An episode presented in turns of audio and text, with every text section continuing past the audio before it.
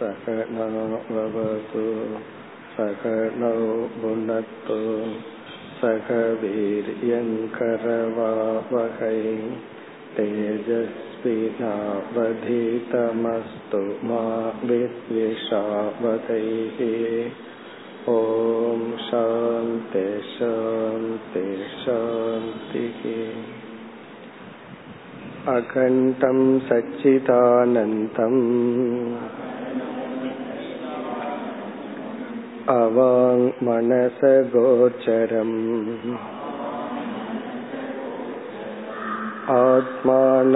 आत्मानमखिलाधारम् आश्रये भीष्टसिद्धये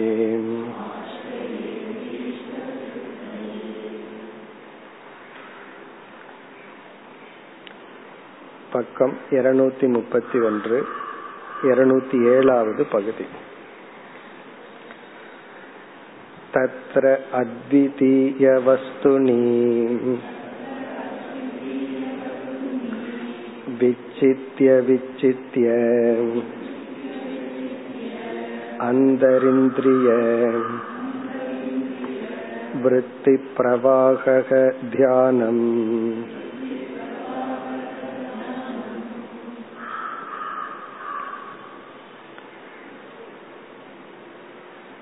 அஷ்டாங்க யோகத்தில் யமக நியமக என்ற பகுதி உடலிலிருந்து வெளிப்படும் செயல்களில் இருக்க வேண்டிய ஒழுக்கத்தை குறிப்பிடுவது. அதை தொடர்ந்து ஆசனம் சரீர ஆரோக்கியத்திற்காக பிறகு பிராணாயாமம் என்பது பிராணமய கோஷத்தை அன்னமய கோஷத்தை மனோமய கோஷத்தையும் கட்டுப்படுத்த. பிறகு அப்படியே வந்தால் பிரத்யாகாரக அது நம்முடைய சூக்ம சரீரத்தை கட்டுப்படுத்துவதற்கு அல்லது நெறிப்படுத்துவதற்கு. பிறகு தாரணா அதை தொடர்ந்து தியானம். தியானத்தினுடைய லட்சணத்தை மிக தெளிவாக ஆசிரியர் குறிப்பிடுகின்றார். தத்திர அத்விதீய வஸ்துனி. இந்த இடத்துல தியானம் இரண்டற்ற அத்வைத வஸ்து. பொதுவாக தியான விஷயத்தில் விச்சித்திய விச்சித்திய தடைப்பட்டு தடைப்பட்டு அந்தரிந்திரிய. அந்தரிந்திரியம் என்பது மனம் விருத்தி பிரவாகக எண்ண ஓட்டம் மனதினுடைய எண்ண ஓட்டம் தியானம். தாரணை என்பது மனதை விஷயத்தில் பொருத்துதல். பொருத்தி அதிலேயே இருந்து செய்கின்ற பயிற்சி தான் தியானம். இந்த தியானத்தை தொடர்ந்து அடுத்து வருவது சமாதி. இங்கு வந்து ஆசிரியர் வந்து சமாதியை இரண்டா பிரிச்சு ஏற்கனவே சொல்லி உள்ளார். அதை அடுத்த பகுதியில் ஞாபகப்படுத்துகின்றார். சமாதிஸ்தோம் உக்த சவிகல்பக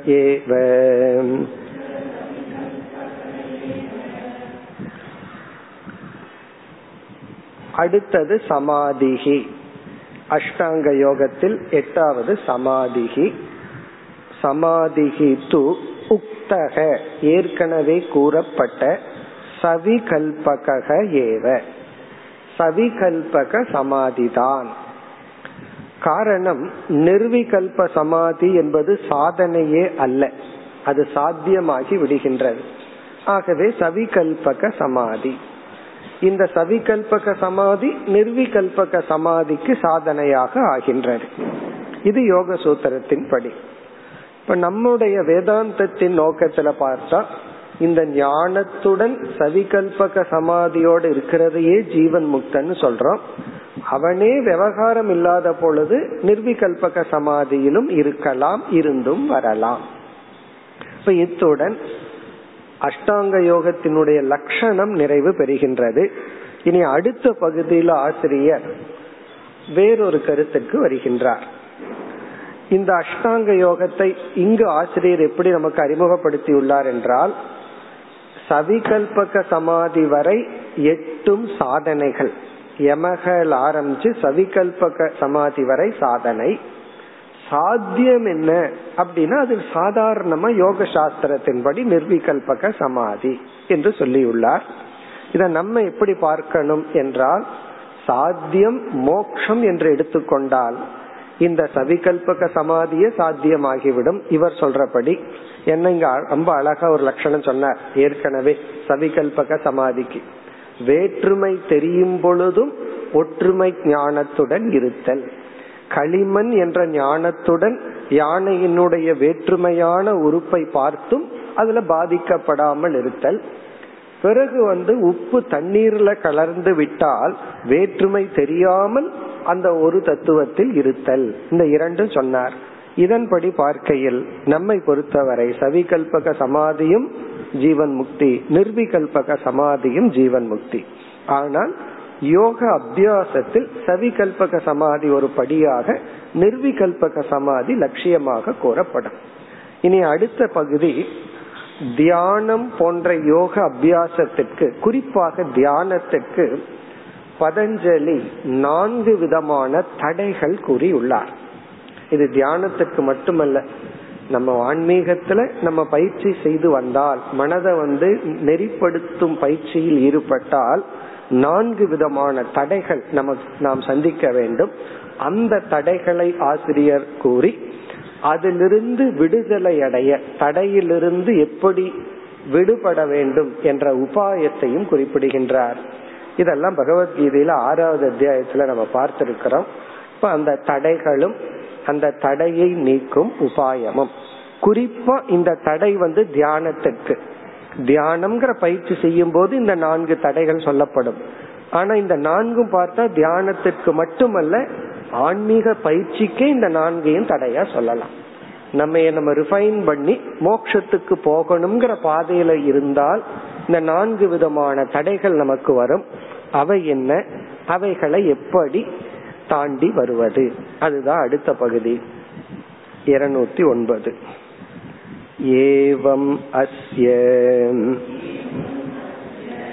अङ्गिनः निर्विकल्पकस्य लयविक्षेप कषायरसास्वाद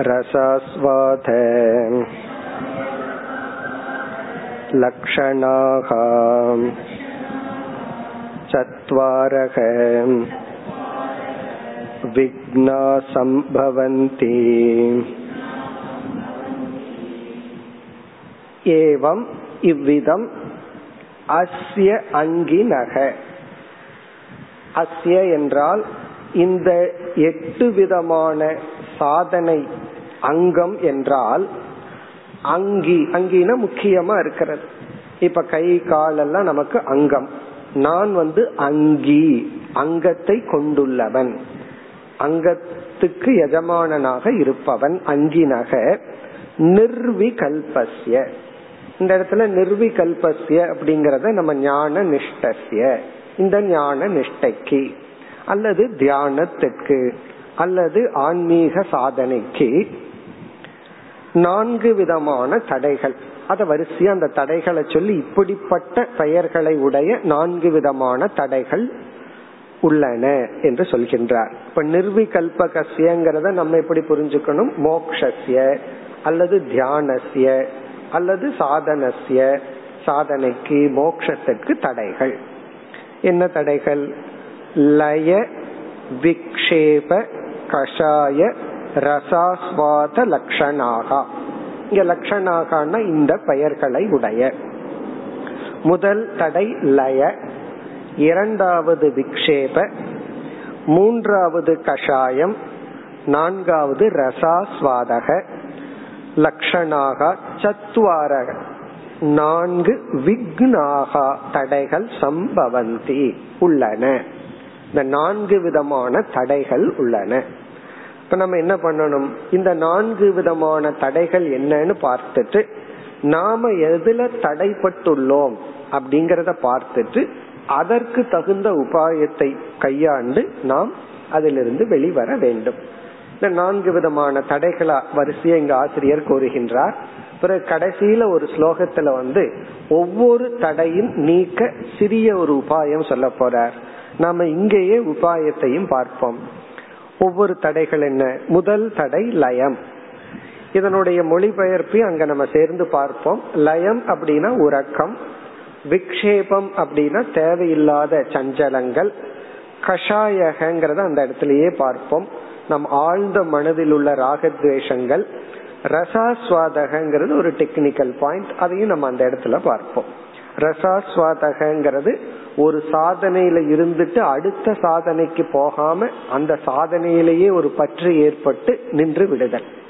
இப்ப லயம்னா உறங்கி போகுதல் விக்ஷேபம்னா அதிகமா டிஸ்ட்ராக்ட் ஆயிக்கிறது சஞ்சலப்படுதல். கஷாயகங்கிறத நம்ம பார்க்க போறோம். வாசனையினால வர்ற தடைகள். ரசாஸ்வாதகங்கிறது இந்த ஸ்டக் ஆயிக்கிறது. ஒரு சாதனையிலிருந்து அடுத்த சாதனைக்கு போகாம அங்கேயே நாம் தேங்கி விடுதல். அதை நம்ம வரிசையை இப்பொழுது பார்க்க போறோம். முதல்ல லயக. அடுத்த பகுதியில லயத்தை ஆரம்பிக்கின்றார். லயஸ்தாவது. अकण्ठवस्तु अनवलम्बनेन चित्तवृत्तेः निद्रा லயக லயக தாவத்து தாவத்துனா முதலில் முதலில் லயம் என்பது கடைசி சொல் நித்ரா உறக்கம் லயக அப்படின்னா உறக்கம் தூங்கி விடுதல். இது என்ன தடை என்றால் அதை கொஞ்சம் விளக்கிறார். லயஸ்தாவது அகண்ட வஸ்துனி. அகண்ட வஸ்து அப்படின்னா நம்ம வந்து தியானத்துக்கு பிரம்மத்தை எடுத்துக்கிறோம். அகண்டம் பிளவுபடாத அந்த பிரம்மத்தை மனதை செலுத்தும் பொழுது வஸ்துனி. அகண்ட வஸ்து அனவலம்பனேன. அனவலம்பனம்னா அதை பற்றி கொள்ளாமல். தியானத்துல அமர்ந்து அகண்ட வஸ்துவான பிரம்மத்தை தியானித்து கொண்டிருக்கும் பொழுது மனசு அதுல போய் பற்றி கொள்ளாமல் அனவலம்பனேன. அவலம்பனம்னா பிடிச்சுக்கிறது. அனவலம்பனம்னா அதில் பற்றி கொள்ளாமல் அதுல போய் இருக்காமல் சித்த விருத்தேகே நித்ரா. சித்த விருத்தேகேனா நம்மளுடைய மனமானது உறக்கம் என்ற நிலைக்கு சென்று விடுதல். உறங்கி போகுதல் தூங்கிறது தான் இப்ப இதனுடைய தாற்பயம் என்னன்னு பார்ப்போம். இந்த தோஷம் வந்து நாம் தமோ குணத்தின் வசத்தில் இருப்பதனால் வருகின்ற ஒரு தோஷம். அடுத்தது வந்து ரஜோ குணத்திலிருந்து வர்ற ப்ராப்ளம் இது வந்து நம்ம மனம் வந்து தமோ குணத்தின் பிடிக்கு போகும் பொழுது இது போன்ற தோஷங்கள் வரும். அப்ப நம்ம என்னன்னு புரிஞ்சுக்கலாம்? தமோ குணத்தின் தூண்டுதலால் என்னென்ன தடைகள் வருதோ அதெல்லாம் இந்த ஃபர்ஸ்ட் லிஸ்ட்ல போட்டுக்கணும். லயம்ங்கிறது ஒரு எக்ஸாம்பிளா எடுத்துட்டு இந்த லயம் மட்டுமல்ல சோம்பல் அதாவது ஒரு சாதனைய பண்ண ஆரம்பிக்கிறோம். உடனே சரி அப்புறம் பண்ணனா போதும் அப்படின்னு சோம்பேறித்தனத்துல விடுறது. கவனம் இல்லாமல் பண்றது. அது தியானமாகலாம் சாஸ்திரம் படிக்கிறதாகலாம் இல்ல சிரவணம்னு இப்ப கேட்டுட்டு இருக்கோம் எங்கேயோ கவனிச்சு வச்சுட்டு எப்படியோ கேக்குறது. ஸ்ரத்த இல்லாம கவனம் இல்லாம அப்படி கேக்கிறதோ அல்லது உறங்கி விடுதலோ அல்லது வந்து முழுமையா தவறா புரிஞ்சுக்கிறதோ இப்படி எல்லாம் இருந்தது அப்படின்னா இதெல்லாம் லயம்ங்கிற லிஸ்டுக்குள்ள வரும். இப்ப நம்முடைய குணம் தமோ குணத்தினுடைய தோஷத்தால் பாதிக்கப்படும் பொழுது பல தடைகள் நமக்கு வருகின்றது அதுல முக்கிய தடை வந்து லயம் அப்படிங்கிற ஒரு தடை. தியானம்ங்கிற ஒரு பயிற்சி பண்ணும் பொழுது ஆரம்பத்துல நமக்கு வர்ற ஒரு பெரிய தடை வந்து உறக்கம்தான். காரணம் நம்ம வந்து கண்ணை எப்ப மூடி பழகி இருக்கிறோம் தூங்கும் போது மட்டும்தான் மூடி பழகி இருக்கோம் அப்போ கண்ணுக்கு வந்து எல்லா விஷயங்களையும் நிறுத்தி அமைதியாகி கண்ணையும் மூடின உடனே நமக்கு நேச்சுரலா எதோட அசோசியேட் ஆகி பழகி இருக்கிறோம் நித்ரையோட உறக்கத்தோட அசோசியேட் ஆகி பழகி இருக்கோம் ஆகவே என்ன ஆகும்னா தியானத்துல நம்ம எரியாமல் உறங்கி விடுவோம். அப்ப தியானத்துக்கு வர்ற ஒரு தடை வந்து உறக்கம். நம்ம இதே இது தியானம்னு எடுத்துக்கொள்ளாமல் ஞான யோக சாதனையோ அல்லது எந்த ஒரு சாதனையை எடுத்துக்கொண்டாலும் சோம்பல் அல்லது தள்ளி போடுதல் அப்புறம் பார்க்கலாம் அப்புறம் பார்க்கலாம் இன்னும் ஒரு ஒரு மாசத்துக்கு அப்புறம் ஆரம்பிக்கலாம் அப்படின்னு தள்ளி போடுறதோ மெதுவா செய்யறதோ அஞ்சு நிமிஷத்துல செய்ய வேண்டியதை ஒரு மணி நேரம் செஞ்சோம் அப்படின்னா அதெல்லாம் என்னன்னா இதெல்லாம் இந்த லிஸ்டுக்குள்ள வர்றது. தமோ குணத்தின் தூண்டுதலால் நமக்கு வந்து என்னென்ன தடைகள் எல்லாம் வருமோ அதெல்லாம் இதற்குள்ள நம்ம சேர்த்திக்கணும். இதற்கு என்ன உபாயம்? எனக்கு தூக்கம் வருது தூக்கம் வராம இருக்கிறதுக்கு என்ன பண்ணணும்னா நம்ம என்ன சொல்றது? தூங்காம இருந்தான் சொல்றேன் சொல்ல முடியும். தூக்கம் வருது. தியானம் பண்ண ஆரம்பிச்சா தூக்கம் வந்துடுது தூக்கம் வராம இருக்கிறதுக்கு என்ன பண்றது? சில பேர்த்துக்கு கிளாஸே ஒரு ஸ்லீப்பிங் டோஸ் மாதிரி. ஒருவர் அப்படியே சொன்னார். எனக்கு நைட்டு தூக்கம் வரலைன்னா கிளாஸ போட்டுட்டு படுத்துருவேன் தூங்கிடுவேன் அப்படின்னு. கிளாஸ வந்து ஒரு ஸ்லீப்பிங் டோஸாவா யூஸ் பண்றது. அப்போ அதுக்கு என்ன பண்றதுன்னா தூக்கம் வருது தூக்கம் வராம இருக்கிறதுக்கு என்ன பண்ணணும்? அப்படின்னா அதுக்கும் சில காரணங்கள் எல்லாம் சொல்லப்பட்டிருக்கு. நம்ம தூங்காம இருக்கணும் அவ்வளவுதான். அதாவது தூக்கத்துக்கு வந்து பல காரணம் இருக்கு. ஒரு காரணம் வந்து நித்ரா சேஷக நித்ரா சேஷம் இதெல்லாம் யோக சாஸ்திரத்துல சொல்லப்பட்டிருக்கு. நித்ரா சேஷம்னா நம்ம உடலுக்கு ஒரு நாளைக்கு இவ்வளவு ஓய்வு தேவை அப்படின்னு இருக்கு. நம்ம அதிகமா உழைத்து ஓய்வை கொடுக்காம இருந்தா நம்ம உடம்புக்கு வந்து சேஷம்னா மீதி தூக்கம் மீதி வச்சிருக்கான் நம்ம உடம்பு. அது அது தியான காலத்துல எடுத்துக்கும். அல்லது எதை நம்ம கஷ்டப்பட்டு செய்ய விரும்புறோமோ அந்த நேரத்துல அந்த தூக்கத்தை அதை எடுத்துக்கும். விரும்பி செய்யறதுல எடுத்துக்காது. கிரிக்கெட் மேட்ச் பார்த்துட்டு இருக்கும் போது நித்ராசேஷம் எல்லாம் வேலை செய்யாது. அது நம்ம இன்ட்ரெஸ்டா பார்த்துட்டு இருந்தா அது பாட்டுக்கு இருக்கும். ஆனா நம்ம கஷ்டப்பட்டு ஃபோர்ஸ் பண்ணி ஒரு சாதனையை செய்யும் பொழுது உடனே இந்த நித்ரா வந்து தான் அந்த நேரத்தை அது பயன்படுத்தி கொள்ளும். அப்போ தியானம் அல்லது எந்த ஒரு ஆன்மீக பயிற்சி செய்யறதுக்கு முன்னாடி தூங்க வேண்டிய அளவு தூங்கிட்டு போய் செய்யணும். தூக்கத்தை மீதி வச்சுட்டு போக கூடாதுன்னு அர்த்தம். அதான் நித்ரா சேஷகன்னு சொல்றது. நித்ரா சேஷன்னா இந்த உடம்புக்கு கொடுக்க வேண்டிய ஓய்வை கொடுத்துட்டு தான் நம்ம வந்து சாதனையில ஈடுபடணும். இந்த பணம் சம்பாதிக்கிறதுக்கு போய் ஆபீஸ்ல ஓட்டி போடுறது அல்லது வந்து இந்த ஆன்டி ஸ்லீப்பிங் டோஸை போட்டுட்டு வேலை செய்யறது இதெல்லாம் கொஞ்ச நாளைக்கு ஓகே பட் வேதாந்தத்துல எல்லாம் அது பண்ணக்கூடாது. அதெல்லாம் சரிப்பட்டு வராது. இப்ப கொடுக்க வேண்டிய ஓய்வை கொடுத்துட்டு பிறகு இந்த சாதனையை நம்ம பண்ணணும்.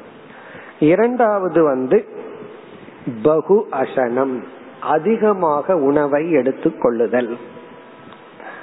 அது உங்களுக்கே தெரியும். எப்ப கொஞ்சம் அதிகமா உள்ள போகுதோ அப்ப உடனே நம்ம உடல் ரீதியாகவே பகு அசனம். பகுனா அதிகம் அசனம்னா உணவு. அதிகமா உணவை எடுத்துட்டோம் அப்படின்னா கண்டிப்பா நமக்கு தூக்கம் வந்துடும் அதுக்கு காரணம் என்ன அப்படின்னா நம்ம சிஸ்டம் வந்து அதை டைஜஸ்ட் பண்றதுக்கு போய் நமக்கு உடனே ஒரு சோர்வு ஏற்பட்டு விடும் ஆகவே அதிக உணவை நாம் எடுத்துக்கொள்ள கூடாது அல்பாகாரமும் கூடாது. அதிகமான ஆகாரமும் கூடாது. அதனாலதான் பகவான் வந்து ஆறாவது அத்தியாயத்துல வந்து உடல்ல அதிக உழைப்பும் இருக்கக்கூடாது குறைவான உழைப்பும் இருக்கக்கூடாது அப்படின்னு எல்லாம் சொன்னார் இந்த நித்ரைக்கு வந்து இந்த இரண்டு தான் முக்கியமா சொல்வார்கள். பிறகு வந்து அவரவர்களுக்கு என்ன செஞ்சா உறக்கம் வராதோ அதை பண்ணணும். காலம் ஒரு டைம்ல இவங்க தியானம் பண்ணும்போது தூக்கம் வந்துட்டே இருந்ததுன்னா டைமை மாத்தி பார்க்கணும். ஏன்னா அவங்களுக்கு அந்த டைம் வந்து ஒத்து வரல அப்படின்னு அர்த்தம். முறைய மாத்தி பார்க்கணும் இடத்த மாத்தி பார்க்கணும். சில பேர்த்துக்கு சில இடத்துக்கு போனாவே தூக்கம் வந்துடும் ரொம்ப ஆச்சரியம் என்னன்னா சில பேர் நம்ம பைக்ல பாக்குறோம் பைக்ல பின்னாடி உட்காந்துட்டு தூங்கிட்டு போவாங்க. என்ன தைரியமோ தெரியல. அது ஒரு குழந்தைய வச்சுட்டு அம்மா தூங்கிட்டு போறத பாக்குறோம் அந்த நேரத்திலயும் கூட தூங்க முடியுது அப்படின்னு சொன்னா தூக்கத்தினுடைய சக்தி நித்திரைக்கு அவ்வளவு ஒரு சக்தி இருக்குங்கிறது தெரிய வருது. அப்படி இருக்கும் பொழுது ரொம்ப அமைதியான இடத்துல உட்காந்து கண்ணை மூடுனா தூக்கம் வரவா வராமையா போக்கும் பைக்லயே உட்காந்துட்டு தூங்க முடியுதுன்னா அப்ப அமைதியான இடத்துல நம்ம அமைதிப்படுத்திட்டீங்கன்னா உறக்கம் வர்றது இயற்கை தான் பிறகு அடுத்த ஒரு உபாயம் வந்து தமோ குணத்தை தூண்டும் உணவுகளை எல்லாம் குறைக்கணும். எந்தெந்த உணவுகள் எல்லாம் தமோ குணத்தை நமக்கு தூண்டுமோ அந்த உணவுகளை எல்லாம் நம்ம குறைச்சோம்னா தான் தூக்கமானது நமக்கு வராது. உணவு சூழ்நிலைகள் எல்லாமே இந்த தாமசிக் அப்படிங்கிற லிஸ்ட்ல என்னென்னலாம் வருதோ அதையெல்லாம் நம்ம வந்து மாத்தி அமைக்கணும். அப்பொழுதுதான் உறக்கம் மட்டுமல்ல தமோ குணத்திலிருந்து வர்ற மத்த எல்லா எஃபெக்டையும் நம்ம நீக்க முடியுது. இந்த இடத்துல உறக்கம் மட்டுமல்ல. சோம்பல் தள்ளி போடுதல் மெதுவாக செய்தல் மயக்கம் சரியா புரிஞ்சுக்காம இருக்கிறது. இதெல்லாம் லயக அப்படிங்கிற தடைக்கு வருகிறது. டைரக்டா தியானம்னா தூக்கம். தூக்கம் வராம இருக்கிறதுக்கு நம்ம என்னென்ன பண்ணணுமோ அப்படி பண்ணணும். ரொம்ப கம்ஃபர்டபுளா தியானம் பண்ணணும்னு படுத்துட்டு பண்றாருன்னு வச்சுக்கோங்க என்ன ஆகும்? அதே போல நின்று கொண்டு பண்ணினாலும் ஒழுங்கா தியானம் பண்ண முடியாது. நிக்கிறதுலயே கவனம் போயிடும் அதனால அமர்ந்து பண்ணணும்னால சாஸ்திரத்துல சில முறைகள் சொல்லப்பட்டிருக்கு. அதை பின்பற்ற வேண்டும். இப்ப முதல் தடை வந்து உறக்கம். இது வந்து தமோ குணத்தினுடைய விளைவு. இனி இரண்டாவது வந்து ஜஸ்ட் அதுக்கு ஆப்போசிட் ரஜோ குணத்தினுடைய விளைவு விக்ஷேபம். அடுத்து அகண்ட வஸ்து. அனவலம்பனேன. चित्तवृत्तेः अन्य अवलम्बनम् विक्षेपः இரண்டாவது தடை விக்ஷேபக விக்ஷேபம் என்பது விக்ஷேபம் என்பதைத்தான் ஆறாவது அத்தியாயத்துல அர்ஜுனன் வந்து பகவானிடம் கூறினான் சஞ்சலம் ஹி மன கிருஷ்ண பிரமாதி பலவத் திருடம் அப்படின்னு சொல்லி. அதுக்கு பகவான் பதஞ்சலி யோக சூத்திரத்துல சொன்ன உபாயத்தையே சொன்னார். அதைத்தான் இங்க நம்ம பார்க்கிறோம். விக்ஷேபம் என்றால் ரஜோகுணம் எப்பொழுது நமக்கு அதிகமாகுதோ அதன் விளைவாக எதுல மனச செலுத்தணுமோ அதுல செலுத்தாம வேற விஷயத்துல மனதை செலுத்துதல்.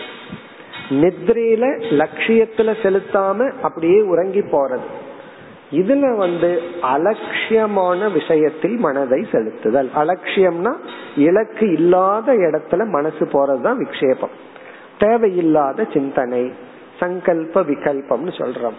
மனச்சஞ்சலம் மனதுல வந்து தேவையில்லாத எண்ணங்கள். இத பத்தி நினைக்க வேண்டாம் நினைச்சா அதை பத்தியே மனசு நினைச்சிட்டு இருக்கிறது.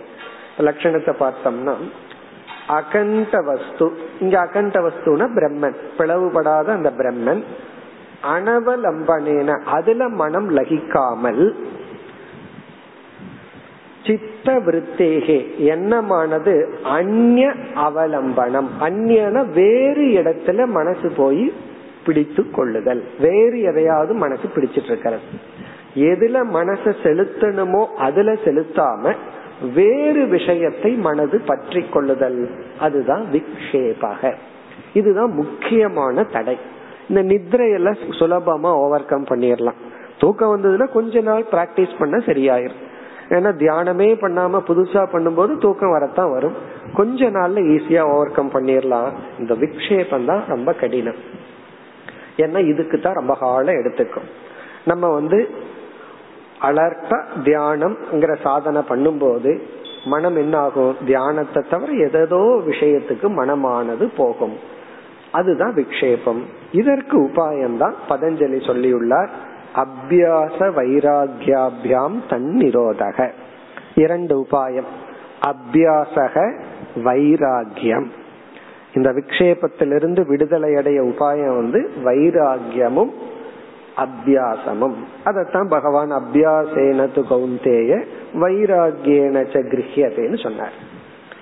எப்படி என்றால் இந்த வைராகியம்ங்கிற குணம் நம்ம கிட்ட இல்லாததுனாலதான் அந்த விஷயத்துக்கு மனசு போகுது. ஒரு விஷயத்துக்கு நாம விரும்பாமலே மனசு போறதுக்கு காரணம் என்ன? அந்த பொருள் மீது நமக்குள்ள பற்று வைராகியம் இன்மை அப்ப வைராகியம்ங்கிற குணத்தை வளர்த்திட்டோம்னா அந்த விஷயத்திலிருந்து மனசை எடுத்து கொள்ளலாம். இப்ப எந்த விஷயத்துல மனசு நம்மை மீறி போய் பற்றுகிறதோ அங்கு நமக்கு வந்து பற்று உள்ளது. வைராகியம் இல்லை. இப்ப அந்த விஷயத்துல வைராகியத்தை வளர்த்தி கொண்டால் மனசு என்ன பண்ணலாம்? அந்த விஷயத்திலிருந்து எடுக்கலாம். அது ஒரு படி. வைராகியத்தின் மூலமாக வெளி விஷயத்திலிருந்து மனதை எடுத்தல். எடுத்த மனதை நாம எந்த விஷயத்துல செலுத்த விரும்புறோமோ அதுல செலுத்தி கொண்டே இருத்தல் அபியாசம்.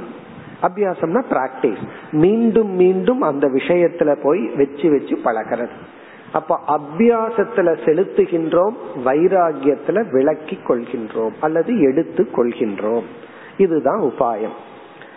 இப்ப உபாயம் வந்து வைராகியத்தின் மூலமாக வெளி விஷயத்திலிருந்து மனதை எடுத்து அபியாசத்தின் மூலமாக மனதை செலுத்தி பழகுதல். இப்படி பண்ண பண்ண இந்த விக்ஷேபமானது கொஞ்சம் கொஞ்சமா குறையும். ஒரே நாள்ல எல்லாம் மறைந்து விடாது. பல காலங்கள் எடுத்து கொள்ளும். இந்த விக்ஷேபம் நீங்குவதற்காக. நம்ம கொஞ்சம் காலத்துக்கு பிறகு பார்க்கலாம். முன்ன இருந்த விக்ஷேபத்தினுடைய இன்டென்சிட்டி இப்ப இருக்கிறது பார்த்தோம்னா அப்படியே கொஞ்சம் கொஞ்சமா குறையிறது நமக்கு தெரியும். இப்ப இதற்கு உபாயம் வந்து வைராகியம் அபியாசம்னு பார்த்துட்டோம். அதனாலதான் இது கடினம்னு சொல்றோம். வைராகியத்தை அடையணுமே அது ரொம்ப கடினம். அதனால வைராகியத்தை உபாயம்னு சொல்லிட்டோம். வைராகியத்தினால இதை மேனேஜ் பண்ணிடலாம்னு சொல்லியாச்சு. வைராகியத்தை எப்படி அடையிறது? அதுதான் கொஞ்சம் கடினமா இருக்கும். அது கொஞ்சம் காலப்போக்கில் தான் மெதுவாகத்தான் அடைய முடியும். பிறகு வந்து ரஜோ குணத்தை தூண்டும் உணவுகள் ரஜோ குணமான செயல்கள் இவைகளை எல்லாம் நம்ம தடுக்கணும். இந்த கலருக்கும் கூட சொல்லுவாங்க. புராணத்துக்கும் கூட சொல்லுவாங்க. இது தாமச புராணம் ராஜச புராணம் சாத்விக புராணம். இந்த வர்ணம் வந்து ரஜோ குணத்தை தூண்டும் வர்ணம். இது ரஜோ குணத்தை தூண்டுற இசை இப்படி எல்லாம் சொல்லுவார்கள். அப்படி ரஜோ குணத்தை தூண்டுகின்ற அனைத்தையும் நம்ம தவிர்த்தோம் அப்படின்னா நம்ம விக்ஷேபத்திலிருந்து விடுதலை அடையலாம். ராஜசமான உணவை தவிர்த்துட்டு நம்ம வந்து தியானம் பண்ணணும்.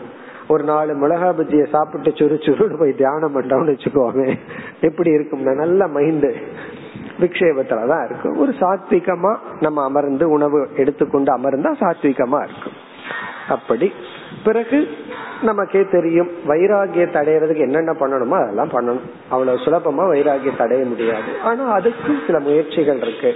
அந்த முயற்சியின் மூலமா வைராகியத்தை அடையணும். நம்ம ஏற்கனவே சாதன சதுஷ்டய சம்பத்தியில பார்த்திருக்கிறோம். இங்கேயே விவேகத்துக்கு அப்புறம் வர்ற வைராகியம். அந்த வைராகியத்தை நம்ம கொஞ்சம் கொஞ்சமா பிடிச்சோம்னா நம்ம மனசை நம்ம கிட்ட கொண்டு வரலாம். பிறகு நம்ம மனசை விஷயத்தில் செலுத்தலாம். இனி வந்து அடுத்தது மூன்றாவது. லய விக்ஷேப. அபாவே அபி. சித்தவருத்தேகே. रागातिवासनयाम् स्तब्धीभावात् अकण्ठवस्तु अनवलम्बनम् कषायः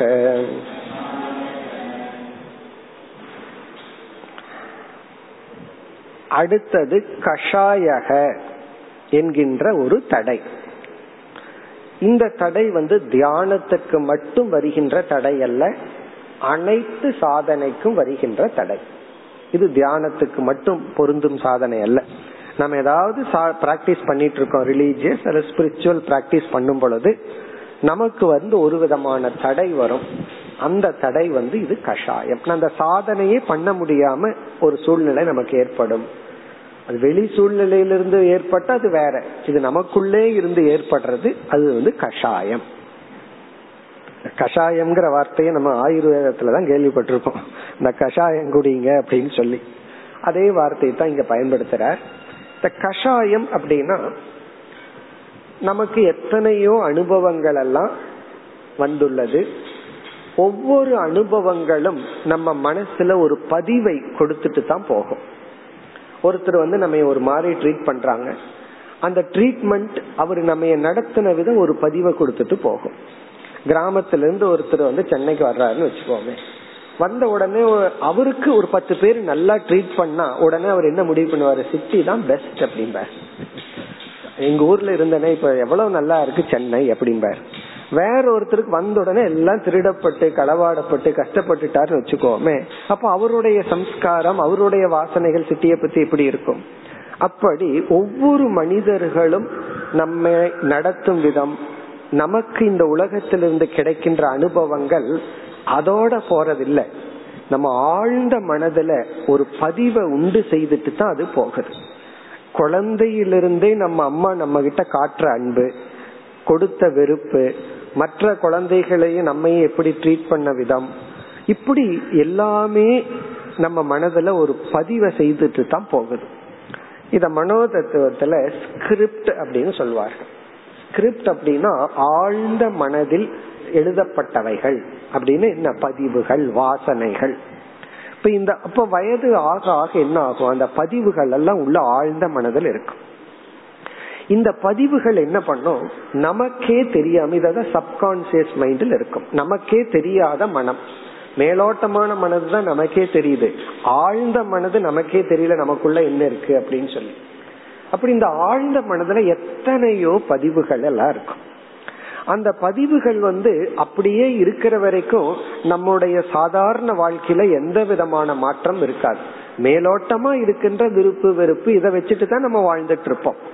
ஆழ்ந்த மனதில் இருக்கிற உள் இருக்கிற பதிவுகளை பத்தி நமக்கு அது எந்த விதத்திலையும் அன்றாட வாழ்க்கையில நடைமுறையில ஒரு ப்ராப்ளம் இருந்திருக்காரு ஆனா சில சமயங்கள் என்ன ஆகும்? ஏதோ ஒரு இரு பதிவுகள் வந்து அப்படியே வெளிப்பட ஆரம்பிக்கும். அது முழுமையா வெளிப்பட்டிருக்காது. அப்படி முழுமையா வெளிப்பட்ட ஒரு உணர்வா வெளிப்படும். ஒன்னா கோபமா வெளிப்படும் அன்பா வெளிப்படும் பொறாமையா வெளிப்படும் பயமா வெளிப்படும். ஏதாவது ஒரு உணர்வா தான் அது ஃபுல்லா வெளிப்படும். அந்த உணர்வா வெளிப்பட்ட நமக்கு தெரிஞ்சிடும். இப்ப நான் கோபத்துல இருக்கிறேன் சோகத்துல இருக்கிறேன் ஏக்கத்துல இருக்கிறேன். இந்த மாதிரி ஏதாவது ஒண்ணு நமக்கு தெரிஞ்சிடும். ஆனால் அந்த வெளிப்படுறது வந்து முழுமையா உணர்வாகவும் வெளிப்படாம அதே சமயத்துல வாசனையாகவும் இல்லாம இந்த அறகுறையா பாதிய வெளிப்பட்ட நிலை அதுதான் கஷாயம். சாப்பிடுற உணவு வந்து முழுமையா டைஜஸ்ட் ஆயிட்டா ப்ராப்ளம் இல்லை. டைஜஷனே ஆகாம இருந்தா கொஞ்ச நேரத்துல வெளியே தந்துடும் இந்த பாதி டைஜஷன் ஆகிற சமயத்துல நமக்கு ஒரு அன்னீசினஸ் இருக்கும் அது ஜீர்ணிக்குதா இல்லையான்னு தெரியாம. அப்படி இந்த ஆழ்ந்த மனதில் உள்ள வாசனைகள் வெளிப்பட்டு அது ஃபுல்லாவும் வெளிப்படாம அதே சமயத்துல வாசனையாகவும் இல்லாமல் இடைப்பட்ட நிலையில அது இருக்கும் பொழுது நம்ம மனசுக்கு ஒரு விதமான மந்த நிலை ஏற்படும். மந்த நிலைனா அந்த நேரத்துல நமக்கு எதையுமே செய்ய தோணாது. மைண்ட் வந்து அப்செட் ஆயிருக்கும் ஒரு விதமான டிப்ரெஷன் கூட சொல்லலாம். மைண்ட் வந்து அப்செட் ஆகி எதுவுமே செய்ய தோணும் பேசாம இருக்கலாம்னு தோணும். இதத்தான் இங்க ஆசிரியர் வந்து ஸ்தப்தி பாவக அப்படிங்கிறார். ஸ்தப்தி பாவம்னா மனதிற்கு ஏற்படுகின்ற மாந்தியம் ஒரு விதமான மந்த நிலை. எதையும் உற்சாகமாக செயல்பட முடியாமல் மனதுக்கு இருக்கின்ற ஒரு ஸ்டேட் இப்படி மைண்டுக்கு வர்ற ஒரு நிலை. இது எத்தனையோ முறை வந்து போயிருக்கும். நமக்கே தெரியாம வந்து போயிருக்கும். நம்ம சாப்பிடுற உணவு இருக்கே நம்ம எதை எதையோ சாப்பிட்டுறோம் அது எவ்வளவு கஷ்டப்பட்டு போராடி என்னென்னமோ பண்ணி கஷ்டப்பட்டு அதை ஜீர்ணிச்சிருக்கோம். நமக்கு அது தெரியாம இருந்திருக்கும். அது உள்ள பண்ண வேலை இருக்கே போராட்டம் இருக்கே. சில சமயம் அது வெளிப்படுது சில சமயம் வெளிப்படாமையே போயிருக்கும். அதே போல எத்தனையோ சமயங்கள்ல இந்த மாதிரி ஒரு டிப்ரெஷன் மன சோர்வு இது வந்து காரணமே இல்லாம நமக்கே காரணம் தெரியாது. சில சமயம் யாராவது ஏன் ஒரு மாதிரியா டல்லா இருக்குன்னா காரணத்தை சொல்லுவான். சில சமயம் என்னமோ தெரியலன்னு சொல்லுவோம். அப்படின்னு என்ன? கஷாயம் அப்படின்னு அர்த்தம். அப்ப நமக்கே தெரியாதது. என்ன நமக்கு அது மேனிபெஸ்ட் ஆனா தான் தெரியும். அது எதுனால அப்படின்னு. எதையாவது பார்த்திருப்போம். இப்போ ஒரு குழந்தை வந்து ஒரு தாயினுடைய அன்பை அடையாம இருந்திருக்கும். அந்த ஏக்கம் உள்ள இருந்திருக்கும். அவனுக்கு வந்து வேற யாரோ அம்மா ஒரு குழந்தைகிட்ட அன்பா பேசுறத பார்த்திருப்பான். உடனே இவன் அப்செட் ஆயிடுவான். இதெல்லாம் நம்ம பார்க்கிறோம். சில அனாதை ஆசிரமங்கள்ல அம்மா இருக்கிற குழந்தை வந்துட்டு போய் மத்த குழந்தைய பார்த்தா எனக்கு அப்செட் ஆயிடும் நான் ஒரு ஆசிரமத்துல இருந்தேன். அங்க வந்து தாய் தந்தை யாரோ இல்லாதவங்கள அந்த சுவாமிஜி எடுத்து வளர்த்திட்டு இருக்காரு. ஒரு குழந்தையோட அம்மா வந்துட்டு போயிட்டா அந்த குழந்தைகளுக்கு எல்லாம் இன்னைக்கு அப்செட் ஆயிடும் ஒழுங்கா சாப்பிடாது அது பாட்டுக்கு அழுதுட்டு மூலையில உட்கார்ந்துட்டு இருக்கும் காரணம் என்னன்னா ஒரு காட்சியை பார்த்த உடனே ஆழ்ந்த மனதில் இருக்கிற ஏக்கம் மேனிபெஸ்ட் ஆயிருது ஆயிட்டு மைண்ட் அப்செட் ஆயிட்டு எதுலையும் செயல்படாம விளையாட சொன்னா அந்த டைம் சாமி எதோ கொடுத்து பார்ப்பாரு அதை விளையாடு இதை சாப்பிடுன்னு. ஒண்ணு அங்க வேலை நடக்காது. இப்படி ஏதாவது ஒரு இன்சிடென்ட் எதை நமக்குள்ள இருக்கிற ஏதோ ஒன்ன கிண்டில் பண்ணி விட்டு நமக்கே தெரியாது ஏன்? அப்படின்னு சொல்லு. அப்ப நம்ம மனதுல எந்த சாதனையையும் செய்ய முடியாது. எதையும் செய்யறதுக்கு அந்த நேரத்துல உற்சாகம் இருக்காது. செஞ்சாலும் அதை ஒழுங்கா நம்மளால செய்ய மாட்டோம். அது தியானம் மட்டுமல்ல. அன்னைக்கு சேன் பண்றதா இருக்கலாம் பூஜை பண்றதா இருக்கலாம் சாஸ்திரம் கேட்கறதா இருக்கலாம் படிக்கிறதா இருக்கலாம். அந்த மாதிரி ஒரு ஏற்படுகின்ற மனநிலை தான் கஷாயம். இப்ப கஷாயத்துக்கு இவர் சொல்ற லட்சணம் வந்து மனதினுடைய ஸ்தப்தி பாவக மாந்திய நிலை மந்த நிலை எந்த ஒரு சாதனையையும் அது தியானம் உட்பட செயல்படும் திறன் இல்லாத நிலை. இது வந்து ரொம்ப நேரம் இருக்காது. சில பேர்த்துக்கு டுவெண்ட்டி ஃபோர் ஹவர்ஸ் இருக்குன்னா அது கஷாயம் கிடையாது. உடனே சொல்லக்கூடாது. எனக்கு கஷாயத்தினாலதான் நான் வந்து எட்டு வருஷமா கிளாஸ் எல்லாம் கேட்கறது இல்ல படிக்கிறது இல்லைன்னு சொல்லக்கூடாது. இதெல்லாம் அவ்வளவு நாள் எல்லாம் இருக்காது. கஷாயம் அப்படின்னா குறிப்பிட்ட ரொம்ப ஷார்ட் டைம் தான் இருக்கும். மேக்சிமம் ஃபியூ ஹவர்ஸ் அல்லது ஒரு நாள் அவ்வளவுதான். அல்லது வந்து வந்து கொஞ்ச நாள்ல வந்து போகலாம். சில மாதங்கள் அப்படி வந்துட்டு போகும். அல்லது அப்படி கொஞ்சம் கொஞ்சம் வந்துட்டு போகும். இது வந்து ரொம்ப தற்காலிகமான ஒரு நிலை. இத பெர்மனன்ட் நினைச்ச கூடாது. இத வந்து மனோதத்துவத்துல சைக்காலஜில வந்து என்ன சொல்லுவார்கள்? இப்படி வர்ற டிப்ரெஷனை தான் டிப்ரெஷனுக்கு காரணம் கிடையாது செல்ஃப் கியூரேட்டிவ்னு சொல்லி சொல்லுவார் சைக்காட்ரிஸ்ட் டாக்டர்ஸ் வந்து சில டிப்ரெஷனை பார்ப்பாங்க. அவங்க இந்த கஷாயம்ங்கிறதெல்லாம் படிச்சிருக்க மாட்டாங்க. அவங்களோட டேர்ம்ல வந்து சில டிப்ரெஷன் வந்து அதுக்கு காரணம் யார்? அவங்களுக்கும் தெரியாது டாக்டருக்கும் தெரியாது. அதனுடைய கியூர் என்னன்னா செல்ஃப் கியூரேட்டிவ்ன்றுவாங்க பேசாம விட்டுட்டா சரியா போகும். என்ன பண்ணுவாங்க? ரெண்டு கொஞ்சம் இந்த ஆன்டி டிப்ரெஷன் டோஸ் கொடுத்து இதை மாத்திரையை சாப்பிடுங்க சரியாயிரும். சரியாயிரும். அந்த டேப்லெட்னால இல்ல அது டைம்லயே சரியாயிரும். அப்படி இந்த கஷாயம்ங்கிறது தற்காலிகமாக மனதிற்கு வருகின்ற ஒரு மந்த நிலை. சரி இதுக்கு என்ன உபாயம்? அதுதான் ரொம்ப முக்கியம். இதுக்கு சாஸ்திரத்துல என்ன உபாயம் சொல்லியிருக்குன்னா இப்படி ஒரு நிலை நம்ம மனசுக்கு ஏற்பட்டு நம்ம உற்சாகமா படிச்சுட்டு இருக்கோம். டைம் டேபிள் எல்லாம் போட்டு வச்சுக்கோங்க சில பேர். இன்னைக்கு இவ்வளவு இதெல்லாம் பண்ணி முடிக்கிறது. இந்த இந்த சாதனையை பண்ணி முடிக்கிறது. இந்த இதை சேன் பண்றது இதை படிக்கிறது. இப்படி ஏதோ ஏதோ ஒரு டிசிப்ளின் அவங்க ஒரு டைம் டேபிள் போட்டு வச்சுக்கிறது. இவங்க என்ன நினைப்பாங்க? ரொட்டீனா அதை செஞ்சுட்டே இருக்கணும் அப்படின்னு. ஃபர்ஸ்ட் புரிஞ்சுக்க வேண்டியது நம்ம மனசு வந்து ஒரு மிஷின் கிடையாது. அது சுவிட்ச் ஆன் பண்ணி விட்டா ருட்டீனா பண்றது. அது ஒரு எமோஷனல் பாடி எல்லா நேரத்திலயும் ஒரே மாதிரி இருக்காது. சில நேரத்துல வந்து அந்த ருட்டீனை அதை செய்ய விரும்பாது. அப்ப நம்ம ரொம்ப ஃபோர்ஸ் பண்ணிட்டு எல்லாம் இருக்கக்கூடாது. இந்த கஷாயத்தினாலே அப்படி வரலாம். அப்ப நமக்கு வந்து அந்த சாதனை வந்து அன்றாட ருட்டீன் வந்து தடைப்படும். அப்போ அந்த கஷாயத்தினால நம்ம மனசு வந்து ஒரு மந்த நிலையை அடைஞ்சு ஒன்னும் பண்ண வேண்டாம். சாதனைகள் செய்ய வேண்டாம் அப்படிங்கிற ஒரு ஸ்டேட் வரும்போது இந்த கஷாயத்திலிருந்து ஓவர் கம் பண்றதுக்கு என்ன பண்ணணும்? உபாயம் வந்து ரொம்ப பெக்கூலியரான அதிசயமான உபாயம். என்ன தெரியுமோ? யோக சாஸ்திரத்துல சொல்லியிருக்கிற உபாயம் ஒரு உபாயத்தையும் கையாளக்கூடாது. அப்படியே விட்டணுமா அதுதான் உபாயம். அது வயிறு மந்தமா இருந்தா என்ன பண்ணணும்னா அதே உபாயம் தான் வயிறு ரொம்ப மந்தமா இருக்கு. ஏற்கனவே ஒரு பதினஞ்சு பூரி சாப்பிட்டேன். இப்ப மந்தமா இருக்கு என்ன பண்றதுன்னா ஒரு ரெண்டு சப்பாத்தி சாப்பிடு அப்படின்னா எப்படி இருக்கும்? என்ன பண்ணணும்? பேசாம விட்டுறணும். அதுதான் ரொம்ப பேர் பண்றது கிடையாது. பேசாம விட்டுட்டா சரியா போகும். இந்த மாந்திய நிலை ஏற்பட்டா யோக சாஸ்திரத்துல என்ன உபாயம் சொல்லப்பட்டிருக்குன்னா அக்செப்டன்ஸ் ஓகே மைண்ட் இப்படி இருக்கு. கொஞ்ச நேரத்துல சரியாயிரும் என்று மனதினுடைய அந்த நிலையை ஏற்றுக்கொண்டு எந்த விதமான ரெமடிக்கும் போகாம இருக்கிறதா ரெமடி இதுல ஒரு ரெமடி இருக்கு ஆக்சுவலி என்ன ரெமடி தெரியுமோ? அக்செப்டன்ஸ் ஏற்றுக்கொள்ளுதல். ஆமா மைண்ட் மைண்டினுடைய நேச்சர் இப்படித்தான்.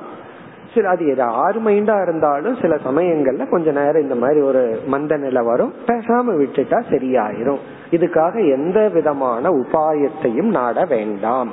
அப்படின்னு புரிஞ்சிட்டு மைண்ட கொஞ்சம் ரீடைரக்ட் பண்ணி அதனாலதான் வந்து சாஸ்திரம் எல்லாம் படிச்சுட்டு இருக்கும்போது போர் அடிச்சுன்னா உடனே கொஞ்சம் கதை படிக்கிறது ராமாயணம் மகாபாரதம் கதையெல்லாம் இருக்கு. இந்த மாதிரி மைண்ட்ல அல்லது ஒரு மியூசிக் அல்லது ஒரு வாக்கிங் இந்த மாதிரி ஏதாவது விதத்துல மைண்டை கொஞ்சம் டைவர்ட் பண்ணிட்டு அந்த நேரத்துல அந்த சாதனையை செய்யாமல் மனதை ஃபோர்ஸ் பண்ணாம மனசை அப்படியே விட்டுறாங்க பட் இது அப்படியே விட்டுறக்கூடாது பல வருஷத்துக்கு.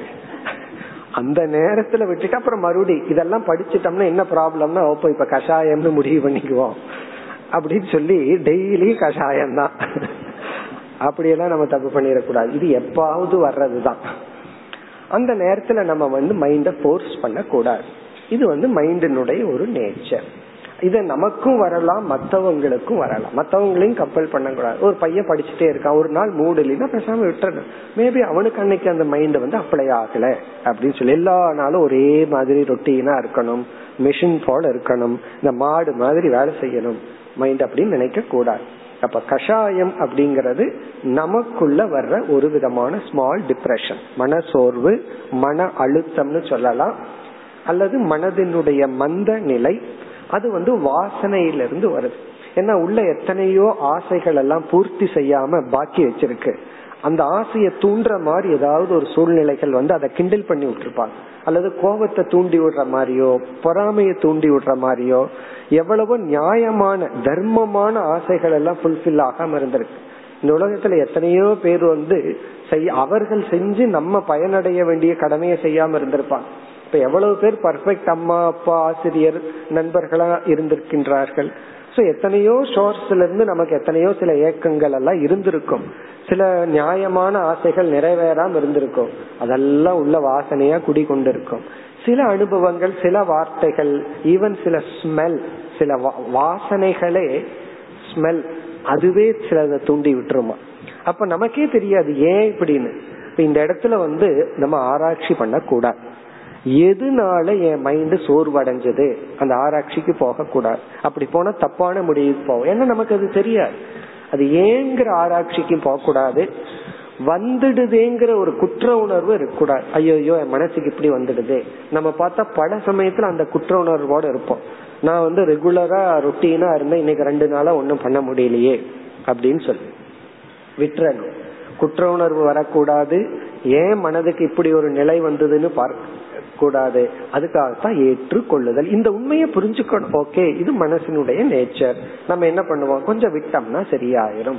அப்படின்னு அதான் மனதை ஒரு நண்பனை போல தட்டி கொடுத்து கொண்டு போகணுமே தவிர நம்ம மனதிலேயே நம்ம நம்ம மனதோடய நம்ம வந்து போராடி கொண்டு இருக்க கூடாது.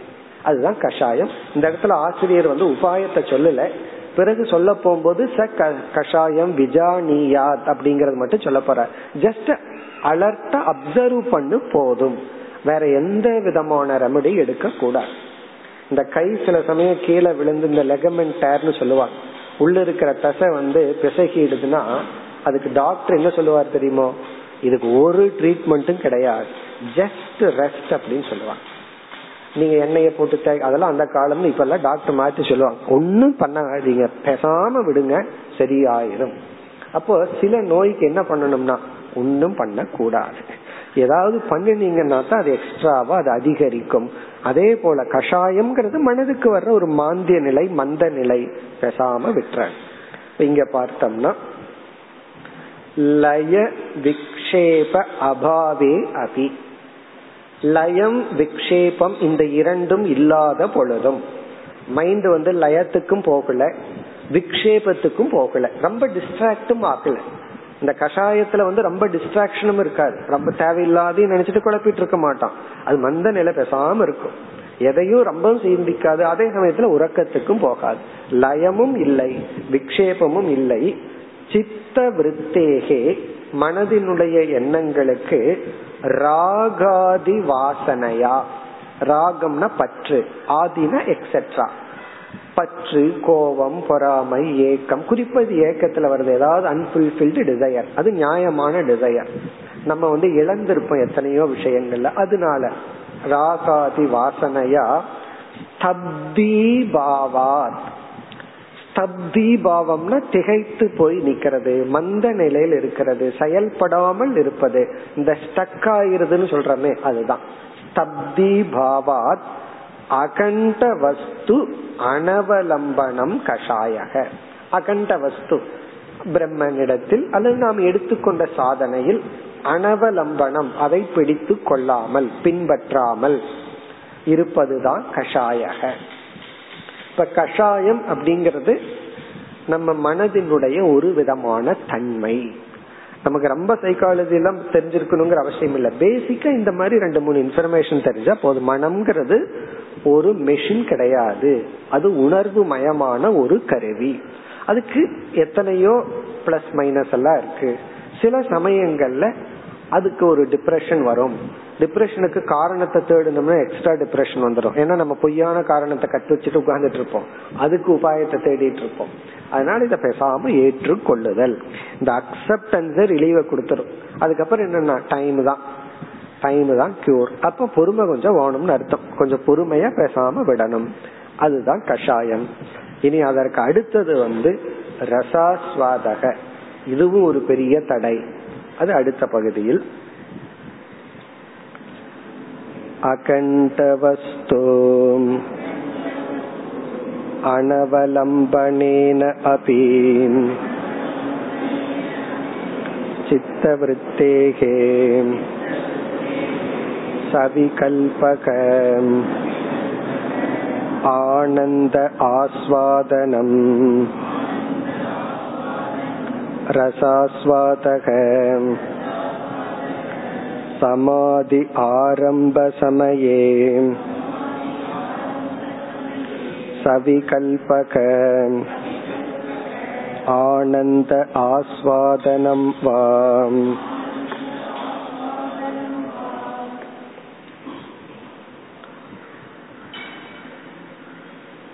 ரசாஸ்வாதக என்றால் ஆஸ்வாதனம் அப்படின்னா சுவைத்தல் ரசக அப்படின்னா மகிழ்ச்சி இன்பம். ரசக அப்படின்னா சுகம் அர்த்தம். ஆஸ்வாதனம்னா சுவைத்தல் சுகத்தை சுவைத்தல். அதாவது நம்ம வந்து பல சாதனைகளை பின்பற்றி ஆகணும். மோக்ஷம் அப்படிங்கிற ஒரு லட்சியத்துக்கு மோக்ஷம்னு வேண்டாம் எதை வேண்டுமானாலும் நீங்க எடுத்துக்கொள்ளலாம். ஏதாவது ஒரு லட்சியம்னு எடுத்துட்டா பல படிகளை கடந்து போகணும்.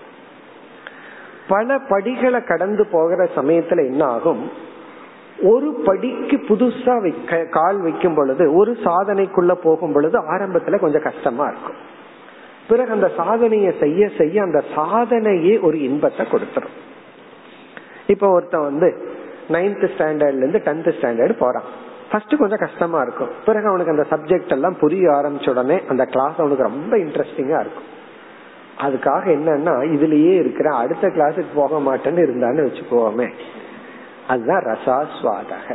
ரசாஸ்வாதகன்னா ஒரு சாதனைய கையாளும் பொழுது அந்த சாதனையிலிருந்து வரும் இன்பத்தை ரசிச்சு அடுத்த சாதனைக்கு போகாமல் அந்த சாதனையிலேயே தடைப்பட்டு இருத்தல். அதான் ரசாஸ்வாதகம் அதுலயே இருக்கிறது. அடுத்த ஸ்டெப்புக்கு போகாம இருக்க நம்ம வந்து கர்ம யோகம் அப்படிங்கறத ஒரு ஸ்டெப்பா சொல்றோம். அது முக்கியமான ஸ்டெப் ஏன்னா சுயநலமா வீட்டிலேயே நமக்குன்னு வாழ்ந்துட்டு இருக்கிறத விட பரநலத்துடன் கடமைகளை செஞ்சிட்டு இருக்கிறது மிக உத்தமமானது. இப்ப இந்த கர்ம யோகத்துல நம்ம ரஜோகுணத்தை எல்லாம் கொஞ்சம் தணிப்போம். ஏன்னா நமக்கு ரஜோகுணம் இருக்கு நம்மால சும்மா அமர முடியல. அதே சமயத்துல சுயநலமா செயல்பட்டு இருந்தா முன்னேற்றம் கிடையாது. ஆகவே பரநலம் நம்ம கடமைகளை செய்யறது இப்படி ரொம்ப ரஜசிக்க நம்ம கர்ம யோகத்தை பண்றோம். ஆரம்பத்துல கஷ்டமா இருக்கு.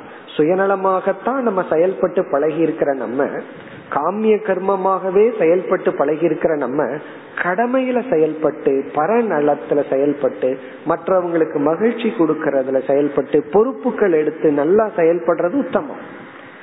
முன்ன இதுக்கு தயாரா நம்ம இல்லை. இப்ப சுயநலமா இருக்கிற நம்ம கருமையா இருக்கிற நம்ம பெரிய ஸ்டெப் கர்மயோகத்துக்கு வந்திருக்கும். சாஸ்திரம் என்ன சொல்லுது? இந்த கர்மயோகத்திலேயே இருக்கிறது லட்சியம் அல்ல அடுத்தது உபாசனை. அடுத்தது வந்து பக்தி தியானம். இப்படி கொஞ்சம் சாத்விகமான சில சாதனைகளுக்கும் போகணும்னு சொல்ல சாஸ்திரம் கேட்கறது இதெல்லாம். ஆனா இந்த கர்மயோகத்துக்கு வர்றதுக்கு முன்னாடி கஷ்டப்பட்டுட்டு இருந்தவன் கர்மயோகத்துல வந்து அட்லீஸ்ட் ஒரு இன்பம் இருந்தா தான் அதை செய்ய முடியும். அந்த இன்பத்தை வச்சுட்டு அவன் கர்மயோகத்தையே பண்ணிட்டு அவனால தியானம் பண்ண முடியாம தியானத்துக்கே வராம என்ன சொல்ல எனக்கு இதே போதுமே. நல்லது பண்ணிட்டு இருந்தா போதும் இதுக்கு மேல எதுக்கு சாஸ்திரம் படிக்கணும் தியானம் பண்ணணும் பக்தி எதுக்குன்னு கர்ம யோகத்திலேயே ஸ்டக்காய் நிக்கிறது. அதுல வர்ற சுகத்துக்கு அடிமையாகி விடுதல். இது ஒருத்தன். சரி எப்படியே தப்பி பிடிச்சி வந்து உபாசனைக்கு வந்துடுறான் ஜபத்துக்கும் வந்துடுறான். ஜபம் ஆரம்பத்துல பண்றது ரொம்ப கஷ்டமா இருக்கும். ஜபம் பண்றதுங்கிறது ரொம்ப கஷ்டமான காரியம். ஆனால் பிராக்டிஸ் ஆக ஆக அது ஒரு சுகத்தை கொடுக்க ஆரம்பிச்சிடும் எப்படி வந்து காலையில எழுந்த உடனே பிரேக்ஃபாஸ்ட் சாப்பிடுறது ஒரு சுகமோ? அதே போல இவர் எந்திரிச்சு கொஞ்ச நேரம் ஜபம் பண்ணா மனசுக்கு ஒரு சுகம் கிடைச்சிடும் அப்ப என்ன ஆகும்? முதல்ல கஷ்டமா இருந்த ஜபம் இப்ப வந்து ஒரு சுகமா மாறியாச்சு. இந்த வாக்கிங் காலையில எந்திரிச்சு நேரத்துல போங்கன்னு டாக்டர் சொன்னதுக்கு அப்புறம் ரொம்ப வேதனையா இருக்கும். தூங்குற நேரத்துல எந்திரிச்சு நடக்க சொல்றாரு. ஆனா நடந்து பழகிட்டோம் அப்படின்னா எவ்வளவு கஷ்டமா இருந்தாலும் மழை பெஞ்சாலும் கொடை எடுத்துட்டு வாக்கிங் போலாங்கிற அளவுக்கு நமக்கு ஒரு உற்சாகம் வந்துடும் ஏன்னா அதுல ஒரு சுகத்தை அனுபவிச்சிருவோம். இப்ப இந்த ஜபத்திலேயே சுகத்தை அனுபவிச்சுட்டு அடுத்தது வந்து விசாரம். அகம் பிரம்மாஸ்மிய சொல்லுங்க ஜபம் பண்ணுவேன் விசாரம் பண்ண மாட்டேன்னு சொல்லுவார். அப்ப என்ன ஆகும்னா அடுத்ததுக்கு போகாம இந்த ஜபத்துல வர்ற சுகத்திலேயே மைண்ட் ஸ்டக் ஆயிக்கிறார். சரி அடுத்தவர் அடுத்த படிக்கு போவோம். இவர் அதையும் கடந்து விசாரத்துக்கு வந்துட்டார். நல்ல சிரவணம் பண்ணி சாஸ்திரம் படிச்சுட்டு தர்க்க ரீதியா படிச்சுட்டு. சில பேர் அதுல ஸ்டக் ஆயிக்குவாங்க. ஒரு முப்பது வருஷம் எல்லா விதமான கிரந்தங்களையும் படிச்சுட்டே இருக்கிறது. கொஞ்சம் சுயமா சிந்திக்கிறதுக்கு தயாரில்ல. சிரவணத்துல ஸ்டக் ஆகிறது. மனநத்துல ஸ்டக் ஆயிக்கிறது. இப்படி தியானம்ங்கிற சாதனையில அதாவது சகுண பிரம்ம தியானத்தை செய்து கொண்டு இருப்பவன் வந்து அதுலேயே வர்ற சுகத்தை அனுபவிச்சுட்டு அவன் நிர்குண பிரம்ம தியானத்துக்கு போகாமல் அந்த சகுண பிரம்ம தியானமே தடையாக இருத்தல். ஏன்னா மைண்ட் செட் எல்லாம் அதுக்கு பிராக்டிஸ் ஆயிருக்கும். அதை விட்டு போறதுக்கு மனம் இல்லை. அந்த குற்ற உணர்வை நீக்கிறதுக்கு தான் சாஸ்திரம் சொல்லுது. சந்நியாசம்ங்கிறதே எதுக்கு? சாஸ்திரத்துல சந்நியாசம்ங்கிற விதியே அவனை கில்ட் ஃபீலிங்ல இருந்து ரிமூவ் பண்றதுக்கு தான் இனிமேல் உனக்கு சந்தியாவந்தனம் இல்ல கடமைகள் இல்ல எந்த டியூட்டியும் இல்ல நீ வந்து எல்லாத்தையும் தியாகம் பண்ணலாம். அப்ப அவன் குற்ற உணர்வு இல்லாம போறதுக்கு தான் ஆனால் இவனே அதுல இருந்து அடுத்த படிக்கு போக முடியாமல் இருத்தல். இப்ப இந்த ரசாஸ்வாதம் வரணும் அப்படின்னு சொன்னா அட்லீஸ்ட் இதை இவன் ஒழுங்கா என்ஜாய் பண்ணிருக்கணும் கர்மயோகமே பண்ணாதவனுக்கு. கர்மயோகத்துல எப்படி ரசாஸ்வாதம் வரும்? ஜபமே பண்ணாதவனுக்கு. எனக்கு ஜபத்துல ரசாஸ்வாதமே இல்லை அப்படின்னு சொன்ன என்ன அர்த்தம்னா நீ ஜபம் பண்ணி அந்த சுகத்தையே அனுபவிக்கலன்னு அர்த்தம். ஃபர்ஸ்ட் அதை என்ஜாய் பண்ணணும் நீ. அதுக்கப்புறம் மைண்ட் அதுல கொஞ்சம் ஸ்டக் ஆகும். அதே போல சாஸ்திரம் படிக்கிறது அதுல ரொம்ப முக்கியமான ஒரு அங்கம் வந்து இந்த சமஸ்கிருதம் லாங்குவேஜ் இலக்கணம் படிக்கிறது. அதுல வந்து ரொம்ப பேர்த்துக்கு அது மைண்டே வராது. இலக்கணம்னாவே ஏன்னா நம்ம ஸ்கூல்லயே மதியம் ரெண்டு மணிக்கு இலக்கண கிளாஸ் வச்சு பழக்கி அப்பவே தூங்கி பழகி லயத்தை பிராக்டிஸ் பண்ணிடுதே நமக்கு இலக்கண வகுப்பு தான் என்ன ஆகுதுன்னா யாருக்குமே இன்ட்ரெஸ்ட் வர்றதில்ல. சரி எப்படியோ திடீர்னு வந்தாச்சு. உள்ள போயிட்டோம் அப்படின்னா அது ஒரு காடு மாதிரி. ஒரு பிரேக் போட்டுட்டு வெளியே வரணும். இல்ல அப்படின்னா எல்லாத்தையும் மறந்துடுவோம். பிரம்மத்தை மறந்துடுவோம் ஆத்மாவை மறந்துடுவோம். ஒரு அதுக்காகத்தானே பஜகோவிந்தத்துல பாடி வச்சாரு டுக்ருங்கரணே அப்படின்னு சொல்லி. அதனோட அர்த்தம் என்ன? நீ இலக்கணத்துல போய் விழுந்து விடாதே விசாரத்துக்கு வா. அப்படி அந்த பஜகோவிந்தத்துல வந்து பஜகோவிந்தம் பஜகோவிந்தம் சொல்லி நகி நகி ரக்ஷதி டுக்ரிஞ்சு கரணே ரசாஸ்வாதத்தை விளக்குற வாக்கியம் அது. அதாவது நீ போய் ஏதோ ஒரு சாதனையில ஸ்டக் ஆயிக்காத. அதுல இருந்து வெளியே வரணும். எல்லா சாதனையும் கடந்து வரணும். உன்னையே போய் நின்று விடாதே. அப்படி நிக்கிறது தான் ரசாஸ்வாதக. இதுல என்ன தடைனா அந்த சுகத்தை அனுபவிக்கிறதே தடை. இப்ப இந்த தடை வந்து சத்துவ குணத்தினுடைய சைடு எஃபெக்ட் தமோ குணத்தினுடைய தடை வந்து நித்ரா. ரஜோ குணத்தினுடைய தடை வந்து விக்ஷேபக. சத்துவ குணத்தினுடைய விபரீதமான பகுதி. ஏன்னா மூணு குணத்தையும் கடக்கணும்னு பகவான் சொல்லியிருக்காரு. இந்த சத்துவ குணத்தினுடைய சைடு எஃபெக்ட் தான் இது. அதாவது ஒன்றுக்கு அடிக்ஷன் ஆயிக்கிறது உண்மைதான். அது வந்து கொஞ்சம் அது உடல் அளவுல மனதளவுல அடிக்ஷன் ஆயிக்கிறது அதாவது வந்து நம்ம வந்து அமைதியாகவே இருந்துட்டு நம்ம வீட்டை வந்து ரொம்ப கிளீனா அமைதியா வச்சிருக்கிறோம். ஒரு பத்து கெஸ்ட் வந்துட்டு வெக்கேஷனுக்கு வந்துட்டு ஒரே சத்தம் போடுறாங்கன்னு வச்சுக்கோமே அந்த சவுண்டை நம்மளால கேட்க முடியாது. ஏன்னா நம்ம மைண்ட் அமைதிக்கு அடிமையா இருக்கு தூய்மைக்கு அடிமையா இருக்கு. நல்ல உணவுக்கு சாத்விகமான உணவுக்கு நம்ம அடிக்ஷன் ஆயிருக்கிறோம். அடிக்ஷன் ஆகுறது ஃபர்ஸ்ட் நல்லது. நான் அதனாலதான் அடிக்ஷன் ஆகக்கூடாதுன்னு சத்துவமான உணவே சாப்பிடுறது இல்லைன்னு சொல்லவே கூடாது. அமைதிக்கு அடிமையாயிரம்னது எப்பவுமே நான் ஸ்பீக்கரோட தான் இருப்பேன். காதல் அதை மாட்டிட்டு தான் இருப்பேன்னு சொல்லக்கூடாது. ஃபர்ஸ்ட் அதுக்கு அடிமை ஆகணும். அதுக்கப்புறம் அடுத்தபடி அப்படி நம்ம மனது வந்து சாத்விகமான குவாலிட்டி அதுல வர்ற இன்பத்தை ரசிச்சதுக்கு அப்புறம் அதிலிருந்து விலகாமல் இருக்கிறது தான் ரசாஸ்வாதக அதனாலதான் ஒரு இலக்கியத்தை வந்து பல கோணத்துல பார்க்கலாம். இப்ப திருக்குறள் இருக்கு அர்த்தத்துக்காக பார்க்கலாம் அதில் இருக்கிற இலக்கண சுவைக்காக பார்க்கலாம். கம்பராமாயணத்தை அப்படி சொல்லுவார்கள். அதில் இருக்கிற கவி நயத்துக்காக படிக்கலாமா? சொல் நயத்துக்காக படிக்கலாமா? கவிஞனுடைய கற்பனை நயத்துக்காக அதை படிக்கலாமா? அப்படி ஒரே ஒரு பாடலை பத்து நயமா அதை பார்க்கலாம். எப்படி வேணாலும் அதை பார்க்கலாம். இதுல என்ன ஆகும்னா இந்த மாதிரி நயத்தை போயிட்டு தர்மத்தை நம்ம மறந்துடுவோம். அதெல்லாம் தர்மத்தை போதிக்கிற சாஸ்திரம். அதனுடைய கோர் டீச்சிங்க நம்ம விட்டுருவோம். அப்படி ரசாஸ்வாதம் என்பது அடுத்த சாதனைக்கு செல்லாமல் இந்த சாதனை பயிற்சியான காரணத்தினால் இதிலிருந்தே ஒரு சுகத்தை அனுபவித்த மனம் இந்த சுகத்தை விட தயாராக இல்லை. ஏன்னா இதுல ஒரு இன்செக்யூரிட்டி வரும் ஒரு பயம் வரும். ஏன்னா இப்படியே நம்ம ருட்டீனா பழகிட்டோம். ரிட்டையர்மெண்ட் ஏன்? ரிட்டையர்மெண்ட் ஒருத்தருக்கு பயத்தை கொடுக்குது? காலையில இருந்து சாயந்தரத்து வரைக்கும் ஆபீஸ்ல இருந்து பழகிட்டோம். சந்தோஷமா அங்க இருந்து பழகிட்டோம். ஃபுல் டைம் நான் என்ன பண்றது? ஒரு பயத்தை கொடுக்குது. ஏன்னா அதுல சுகி சுகித்து இருந்து பழகிட்டோம். புதியதா நான் வந்து என்ன பண்ணுவேன்? அதே போல அடுத்த சாதனைக்கு போகும்போது ஒரு பயம். என்னைக்குமே ஒரு நியூ புதியது நமக்கு ஒரு பயத்தை கொடுக்கும். நம்ம எரியாம பயத்தை கொடுக்கும்னா உடனே நம்ம கற்பனை பண்ணக்கூடாது. கை காலெல்லாம் நடுங்கிட்டு இருக்கும். அப்படி பயம் அல்ல. ஒரு நமக்குள்ள அந்த பயமே இல்லாம நமக்கே தெரியாம ஒரு பயத்தை கொடுக்கும். ஒரு தடையை கொடுத்துரும். அதுதான் ரசாஸ்வாதக. இப்ப ரசாஸ்வாதம்ங்கிறது நம்ம சாதனை படிகளில் செல்லும் பொழுது ஒரு படியிலிருந்து அடுத்த படிக்கு செல்லாமல் அந்த படியே தடையாக அமைவது.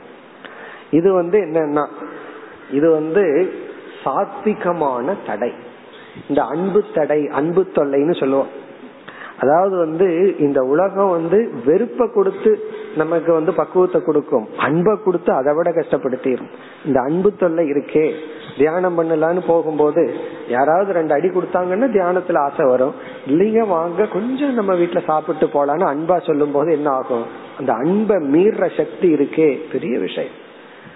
அதே போல இதைத்தான் சாப்பிடணும் இதை சாப்பிடக்கூடாதுன்னு முடிவு பண்ணி வச்சிருந்தோம்னா அன்பா உணவை கொடுக்கும் போது அந்த அன்பை மீறது இருக்கே. அதுக்கு ஒரு தனி சக்தி வேணும். அன்பை மீறதுன்னா நம்ம வெறுப்புன்னு நினைச்சிட்டு இருக்கிறோம். அப்படி கிடையாது. அதுக்கு ஒரு தனி சக்தி வேணும். அப்படி ரசாஸ்வாதம் என்பது அடுத்த படிக்கு போகாமல் அந்த படி நம்மை பிடித்திருப்பது. முதல்ல அந்த படி வராம தள்ளி விட்டுட்டு இருக்கோம். கஷ்டப்பட்டு அதுல ஏறி நிப்போம் பிறகு அதை மேல ஓடாம அதை பிடிச்சுக்கும். இதுதான் ரசாஸ்வாதக. அதத்தான் ஆசிரியர் இங்கு சொல்கின்றார். அடுத்த வகுப்பில் தொடர்போம் ॐ पूर्णमदपूर्णमिधं पूर्णात् पूर्णमुदच्छते। पूर्णस्य पूर्णमाताय पूर्णमेवावशिष्यते। ॐ शान्ति शान्ति शान्तिः।